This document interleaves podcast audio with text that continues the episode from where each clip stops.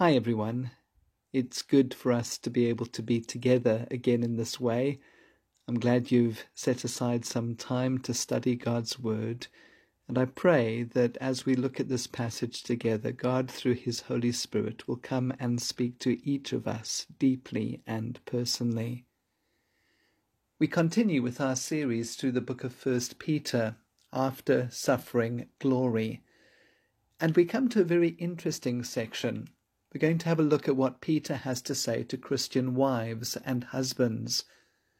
Remember that from chapter 2 and verse 13, Peter has been describing how we are to live as believers in an unbelieving world. He began this section by laying down a general principle for us to follow in all of our relationships. We'll come back to that in a moment. And then he addresses our responsibilities as Christians in the various roles which we have in society. We've already looked at how Peter says we are to live as citizens. We've had a look at how we ought to live as employees. And today we're going to have a look at how we are to live as Christian wives and as Christian husbands.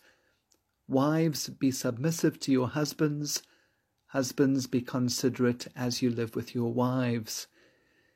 If I thought I was tiptoeing through a minefield last week, then today's passage really has the potential to be explosive. It's very tempting just to skip over verses like these, then, and that's one of the beauties as well as the challenges of exegetical preaching, going through a book of the Bible a few verses at a time it forces you to look at verses and study verses and apply verses that perhaps ordinarily you'd be tempted to overlook. And yet these verses are incredibly important for us in the situation in which we find ourselves at present. This past week, I saw a news article that reported that one legal advice firm in South Africa recorded a 20% increase in divorces during our months of lockdown. Many couples were forced to work from home. Many had to navigate their children's schooling at home at the same time. The anxieties around their health, concern for their partners and relatives and children, uncertainties about the survival of their jobs, the fragile economy, navigating online work and online schooling have placed a tremendous strain on relationships. Another news article described some of the reasons for this in this way. Couples have been compelled to spend considerably more time together, often unmasking flaws in their marriage, causing them to re-evaluate their relationships and lives together because they had more time for introspection and reflection. Before COVID, there were many distractions in everyday life going to work, business travel, and socializing. Couples could spend some time away from each other. Going to work for eight hours provided some buffer for relationships. The couple could get time to experience other relationships which may have provided an opportunity for different perspectives and healing. But being in the same space 24 7 they were now forced to confront the true essence of their relationship. And so, folk, I approach this section with real fear and trembling because the stakes are extremely high. Lives are at risk, the lives of husbands and wives and of their children too. And so I'm going to be going through these verses as slowly and carefully and helpfully as I possibly can. Let me also just say that I'm deciding to preach slowly through this passage for my own sake as much as yours. There are lessons here that I need to be reminded of and that I need to put into practice in my own marriage. I'm not sure exactly how many weeks we'll spend on these verses, at least two, maybe more, but it's really important for us to go through this passage slowly and carefully. In preparing for this sermon, among other things, I read Tim Keller's book, The Meaning of Marriage, which is really an excellent little book on the subject. I bought a copy for about 250 Rand and then discovered that Bargain Books was selling it for 70 Rand. It's really well worth getting hold of, and I'm going to try and find a few more copies uh, to give out to you if you need one. He based the book on eight audio sermons, which I've also purchased, and I'll try and include a link to these sermons on the WhatsApp group. I'm fairly sure that the thoughts in his book and sermons have made their way into my own sermon too. Well, let's have a look at the passage. We're going to be focusing on 1 Peter chapter 3 verses 1 to 7, but we'll read all the way down to verse 15 because the broader context is very important and helps us avoid some misinterpretations of these verses. Peter writes, Wives, in the same way be submissive to your husbands, so that if any of them do not believe the word, they may be won over without words by the behavior of their wives when they see the purity and reverence of your lives. Your beauty should not come from outward adornment, such as braided hair and the wearing of gold jewelry and fine clothes. Instead, it should be that of your inner self, the unfading beauty of a gentle and quiet spirit, which is of great worth in God's sight. For this is the way the holy women of the past who put their hope in God used to make themselves beautiful. They were submissive to their own husbands, like Sarah, who obeyed Abraham and called him her master. You are her daughters if you do what is right and do not give way to fear. Husbands, in the same way, be considerate as you live with your wives and treat them with respect as the weaker partner and as heirs with you of the gracious gift of life, so that nothing will hinder your prayers. Finally, all of you, live in harmony with one another. Be sympathetic. Love as brothers. Be compassionate and humble.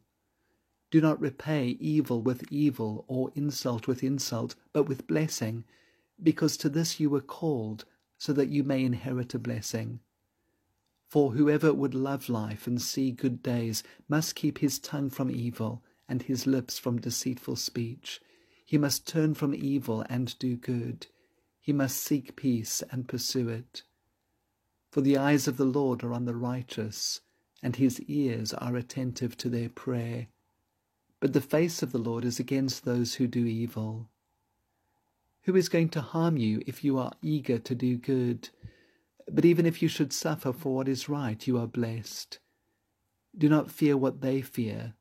Do not be frightened but in your hearts set apart Christ as Lord. This is God's Word. I think that when we read through these verses, there are a couple of phrases that jump off the page and cause a deep emotional reaction within us. Phrases like, be submissive, obeyed and called him her master, weaker partner. One of the great tragedies of church history and a tragedy that still exists in parts of the Christian church today is how these phrases have been misinterpreted and misapplied and have become weapons of oppression, so that they have even contributed to the sexism that exists in our society, which in turn is one of the foundations for atrocities like gender based violence. We'll get to those phrases in due course and hopefully give a much more biblical interpretation of them. But I think that these phrases overshadow a few other very important phrases in the passage. And so, before we address things like roles in marriage or how to handle a less than perfect marriage, I want us to examine these phrases and try and paint a picture of what God intended marriage to look like. I think that that would be a better starting point than diving in and describing five steps to a healthier marriage, although I do believe Peter does help us in that way. Instead of doing that, I wanted to look at the vision of marriage that Peter gives us in these verses, because if we have a vision of what marriage can be, that will motivate us and inspire us to move in that direction and inspire us to take the practical steps that might be needed to gain that kind of marriage. It would be a little bit like a teacher trying to get one of her pupils, Johnny, to study geometry. She could either sit him down with a textbook and explain all of the theorems again and again and get him to hand in large amounts of homework, or she could take him along to her brother's architectural firm and allow him to watch the architect design a house and draw up the plans for it. A vision of what he could become will be a much greater motivator for Johnny to complete his maths homework than just the dull drudgery of being told what to do. And a vision for what our marriage could be and what our marriage was intended to be will be a much better context for us then to address some of the practicalities of marriage in the weeks that lie ahead. So let's have a look. In these verses, Peter describes for us the power of marriage, the task of marriage, the purpose of marriage, and the secret of marriage. Firstly, the Bible tells us about the power for marriage. There's a little phrase in these verses that's so easy to overlook. It's there right at the beginning of the passage, and it's repeated in verse 7, and it's addressed to both wives and husbands. Verse 1 Wives in the same way. And verse 7 Husbands in the same way. What same way? Well, remember that just before this, Peter addresses slaves, and he says to them in chapter 2 and verse 18, Slaves, submit yourselves to your masters with all respect, literally with all fear. And we saw that this is not fear of the master, but rather fear of God. So, slaves, out of fear for God, submit yourselves to your masters Wives, in the same way, with reverent fear for God, do the following. Husbands, in the same way, with reverent fear of God, do the following. Whatever else Peter may have to say about marriage, his starting place for both husbands and wives is the fear of God. Remember, we've seen in this series that this doesn't mean cringing, servile fear, being scared, but rather respectful relationship. In Psalm 130, the psalmist prays, With you, Lord, there is forgiveness, therefore you are feared. God's loving kindness to us produces fear, not being scared, but rather a respectful relationship. One writer puts it this way Fear in the Bible means to be overwhelmed, to be controlled by something. To fear the Lord is to be overwhelmed with wonder before the greatness of God and His love. It means that because of His bright holiness and magnificent love, you find Him fearfully beautiful that's why the more we experience God's grace and forgiveness, the more we experience a trembling awe and wonder before the greatness of all that He is and has done for us.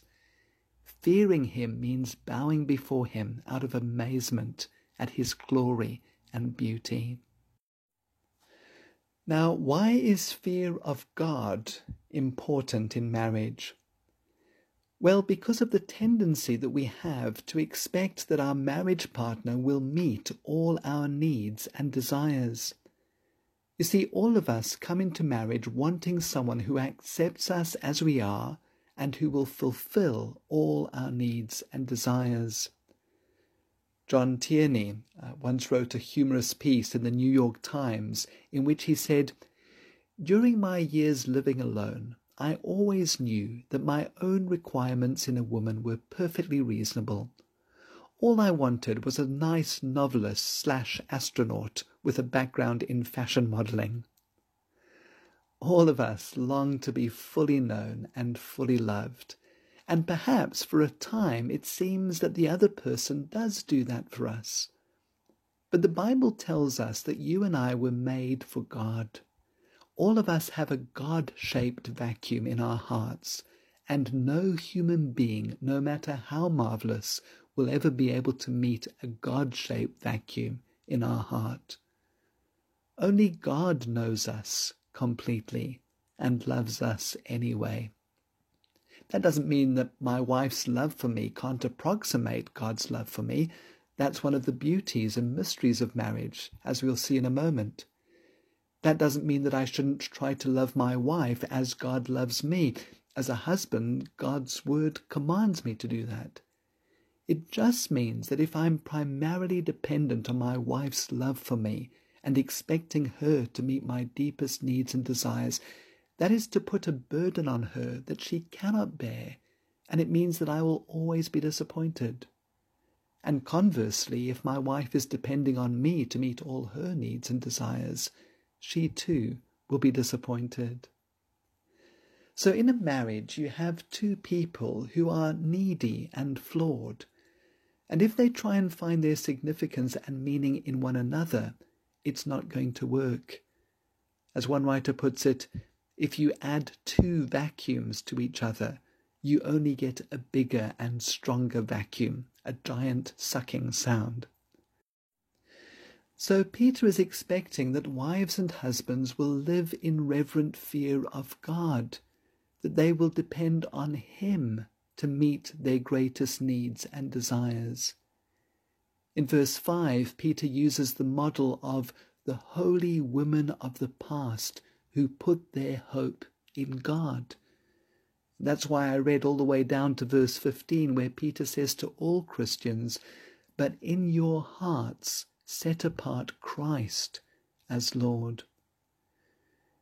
Remember, that was the principle that Peter described back in chapter 2 and verse 13, where he said this Submit yourselves for the Lord's sake to every human authority, whether to the king as the supreme authority or to governors, for it is God's will that by doing good you should silence the ignorant talk of foolish people. In other words, we're to serve everybody by doing good. And then he says, live as free people, but do not use your freedom as a cover up for evil. Live as God's slaves. Remember, we said that these verses can only be understood backwards. If we are God's slaves, in other words, living in loving submission to Him, then we are truly free, free to live life to the full, and truly free to love and serve others. When I know who I am in Christ, when I get my sense of identity in who He says I am, then that frees me to truly love and serve others. The power for my marriage is my relationship with God. What does that look like practically? Well, as Jesus told us in Matthew chapter 6, we are to go into our room, close the door, and pray to our Father. It's the daily habit of speaking to God in prayer, reading His Word, not just to open up anywhere and read a verse, but carefully and systematically going through the Bible. It means studying God's Word, so perhaps getting some Bible reading notes or a study Bible that can help us explain some of the more difficult passages of Scripture. It means listening to hymns and songs and worshipping God. It means practicing the spiritual disciplines of silence and solitude, fasting, journaling, stewardship, evangelism, serving, confession, and meditation. Husbands, if you want to see your marriage improve, spend half an hour a day alone with God. Wives, if you want to see your marriage improve, spend half an hour a day alone with God and pray for your wife and pray for your husband. The picture that Peter gives us here is not of two needy people holding on to one another, trying to find their significance and purpose and meaning in each other. Rather, Peter assumes that husband and wife have settled the big questions of life, why they were made by God, who they are in Christ. And once they've done that, they're able to fulfill the task of marriage. That's the second thing that the Bible tells us here about marriage. Peter gives us the task of marriage. And the task of marriage is selfless service. Look at Peter's words to wives and husbands here. Wives, be submissive to your husbands. Husbands, be considerate as you live with your wives and treat them with respect, literally with honor. It's the same word that Peter uses earlier when he commands us to honor the king. We'll look more carefully at the specifics of these commands in a later sermon, but at this point it's important to read Peter's instructions within the wider context of the New Testament. Because when you read through the New Testament, you discover that the things that husbands and wives are called to do here are actually tasks that are urged on all believers for one another. Ephesians 5:21 Submit to one another out of reverence for Christ.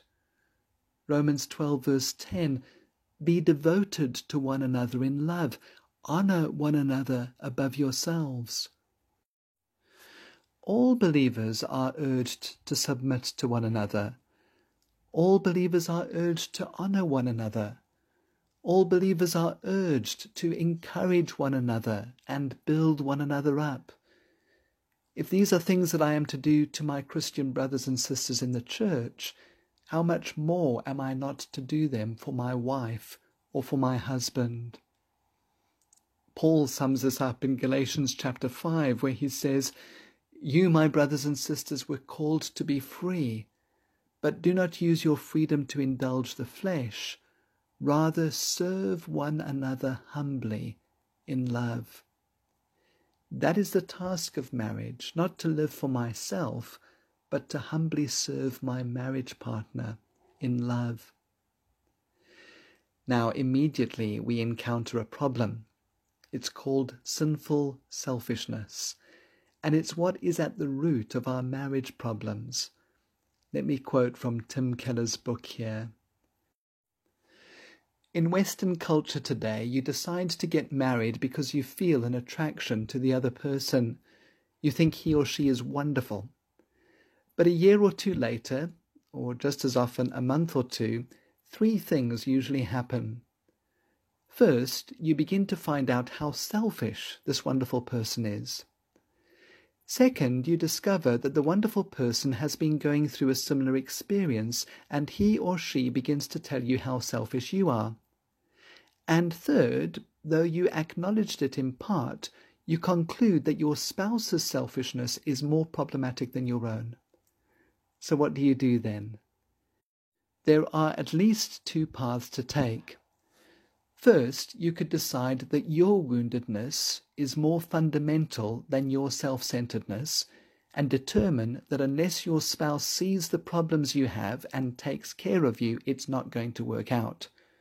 Of course, your spouse will probably not do this, especially if he or she is thinking almost the exact same thing about you. By the way, you could decide to leave at that point and try again with someone new, but why discard this partner for someone else only to discover that person's deep hidden flaws? Or what can happen is the development of emotional distance and perhaps a slowly negotiated kind of ceasefire there is an unspoken agreement not to talk about some things. There are some things your spouse does that you hate, but you stop talking about them as long as he or she stops bothering you about certain other things. No one changes for the other. There is only tit for tat bargaining.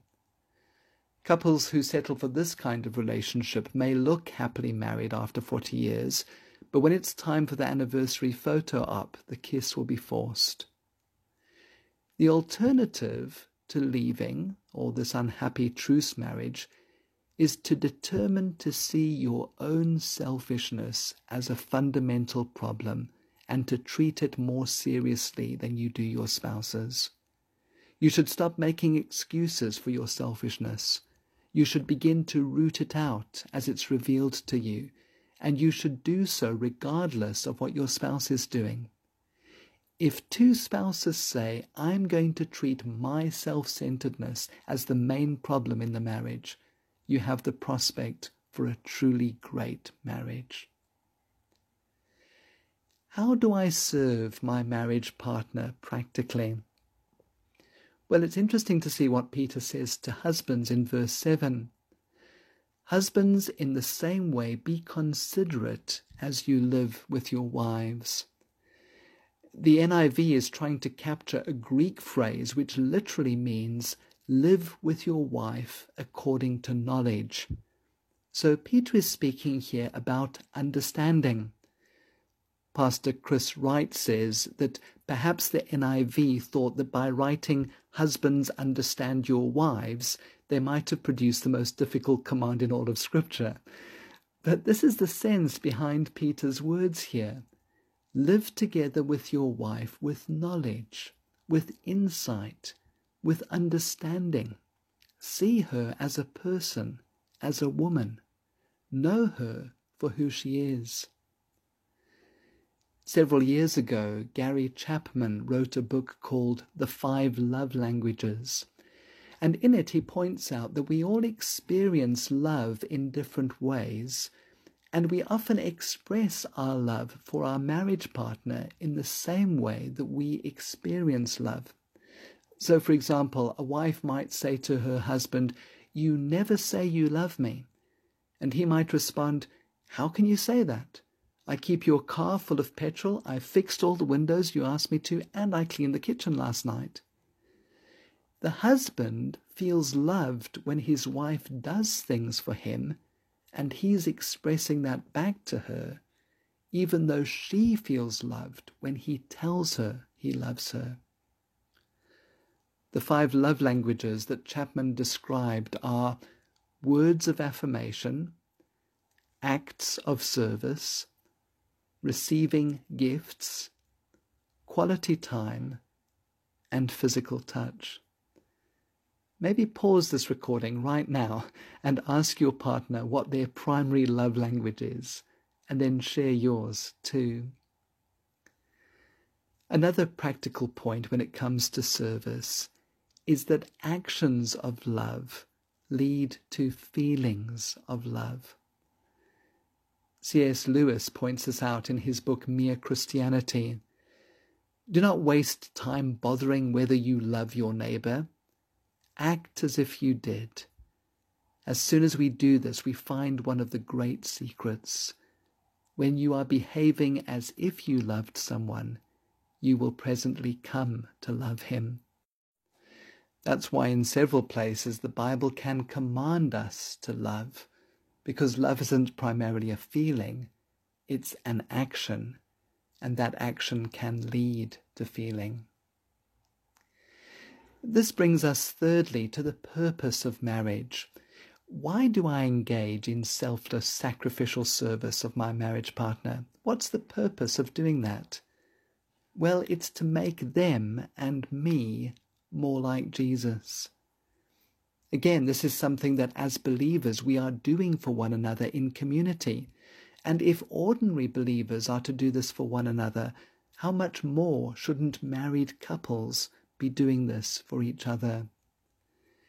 There are two little phrases in Peter's words here that I think imply this for us. Firstly, in what Peter says to the wife, verse 1 Wives, be submissive to your husbands, so that if any of them do not believe the word, they may be won over without words by the behavior of their wives when they see the purity and reverence of your lives. The goal of the wife's behavior here is to bring her husband to God, to make him holy, to make him the man God intended him to be.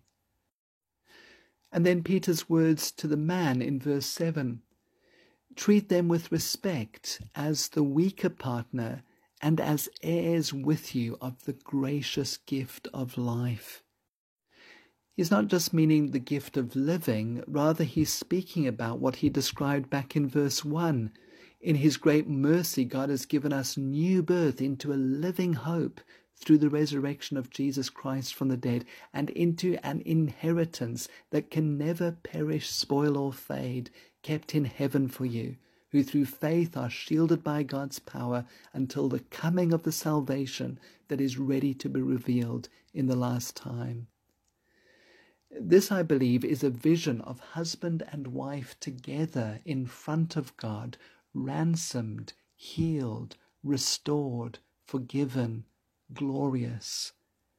And what Peter hints at here in these verses, the Apostle Paul states more explicitly in Ephesians chapter 5, where he speaks to husbands and wives. Husbands, love your wives just as Christ loved the church and gave himself up for her, to make her holy, cleansing her by the washing with water through the word, and to present her to himself as a radiant church, without stain or wrinkle or any other blemish, but holy and blameless. In the same way, husbands ought to love their wives as their own bodies.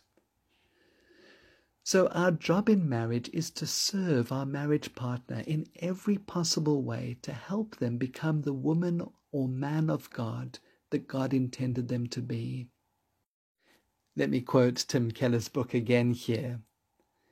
When two Christians who fully understand this stand before the minister, all decked out in their wedding finery, they realize they're not just playing dress up. What they're saying is that someday they are going to be standing not before the minister, but before the Lord. And they will turn to see each other without spot and blemish, and they hope to hear God say, Well done, good and faithful servants. Over the years you've lifted one another up to me. You sacrificed for one another. You held one another up with prayer and with thanksgiving. You confronted each other. You rebuked each other. You hugged and you loved each other and continually pushed each other toward me. And now look at you. You're radiant. What keeps marriage going is your commitment to your spouse's holiness. You're committed to his or her beauty. You're committed to his greatness and perfection. You're committed to her honesty and passion for the things of God. That's your job as a spouse. Any lesser goal than that, any smaller purpose, and you're just playing at being married. The purpose of marriage is holiness. And just to say that it's not a choice between happiness and holiness, this holiness leads to genuine happiness and fulfillment. But there's one final thing that Peter tells us in his vision for marriage in these verses. Peter describes for us the secret of marriage. That little phrase, in the same way, doesn't just take us back all the way to what Peter says about slaves. It also takes us back to the words that Peter has just said about Jesus. Have a look back to chapter 2 and verse 21.